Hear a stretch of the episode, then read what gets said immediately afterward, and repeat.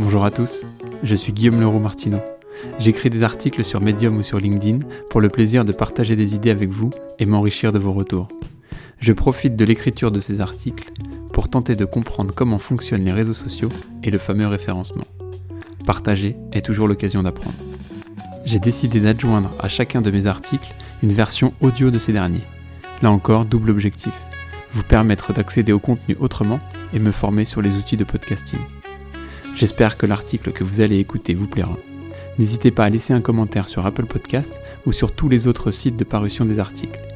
Retrouvez-moi sur Instagram, at Guillaume Leroux Martino. Bonne écoute.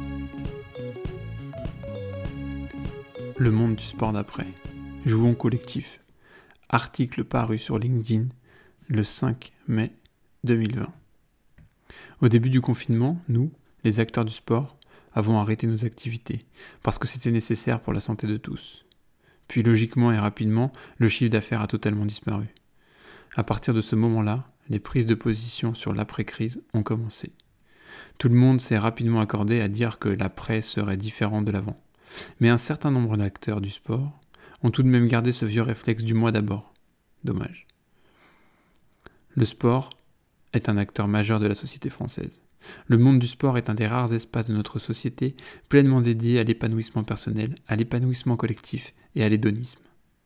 Notre objectif est de permettre à tout un chacun de se faire plaisir en couplant ce plaisir à d'autres objectifs santé, relations sociales, dépassement de soi, performance, amusement, etc.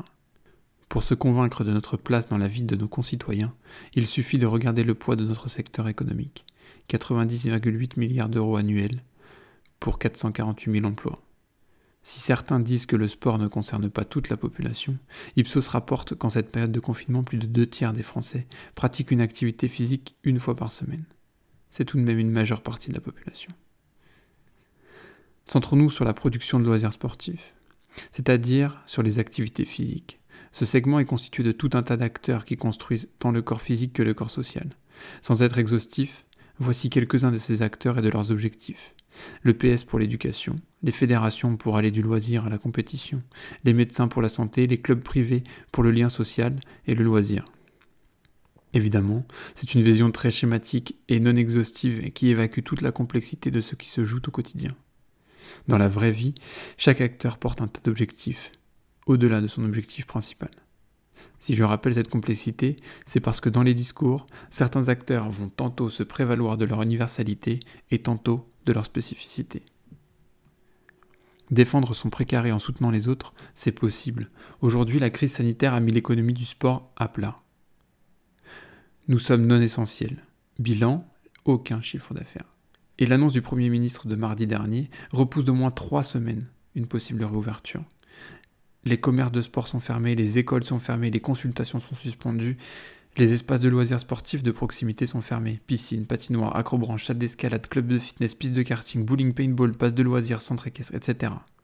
Les compétitions fédérales sont annulées. Les lieux de pratique libre, montagnes, forêts, etc. sont interdits. Les gymnases, les stades sont porte closes.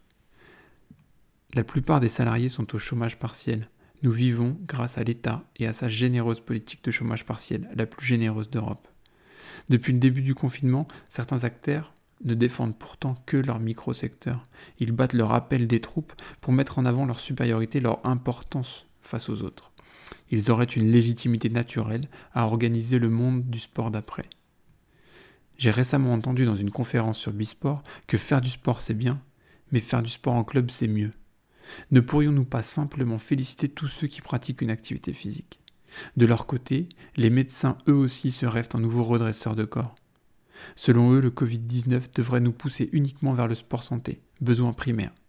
Les médecins, je cite, et les autres professionnels de santé sont les piliers du changement, dixit la proposition numéro 2 de leur manifeste récemment paru. Les pratiques sont multiples, les pratiquants aussi.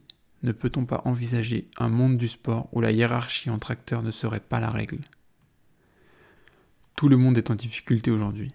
Alors quand la BPI dit qu'il faut réinventer le modèle, elle ne propose pas de faire comme avant, mais propose-t-elle pour autant de reconnaître la supériorité de l'un des acteurs pour diriger les autres?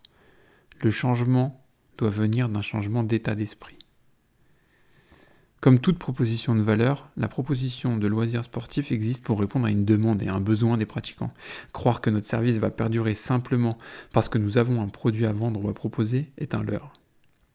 Ce n'est pas l'acte de proposer un produit qui en fait sa valeur, c'est l'acte de l'utiliser. La force est du côté du pratiquant, du client, de l'usager. Si notre produit ne répond pas ou plus aux attentes, il disparaîtra, aussi ancien et ancré soit-il. C'est le pratiquant qui est et sera le juge de paix. Ceux qui réussiront seront ceux qui répondront le mieux aux pratiquants, qui construiront avec d'autres acteurs des offres pertinentes, fiables, adaptées aux besoins de leur cible. Si notre objectif est de faire évoluer le monde du sport pour le rendre encore plus dynamique, alors tirer la couverture à soi est et restera contre-productif.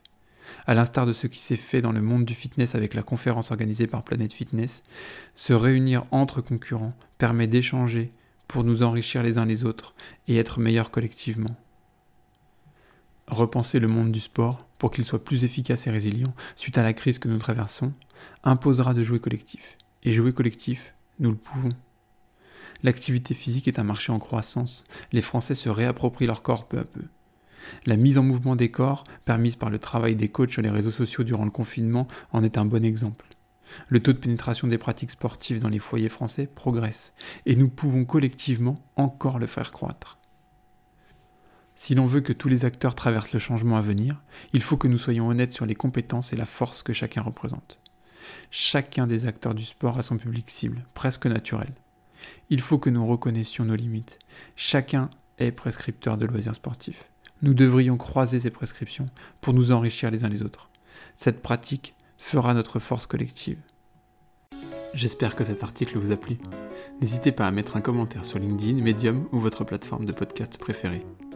La musique est de Amaria et le morceau s'appelle Lovely Swindler. Bonne journée.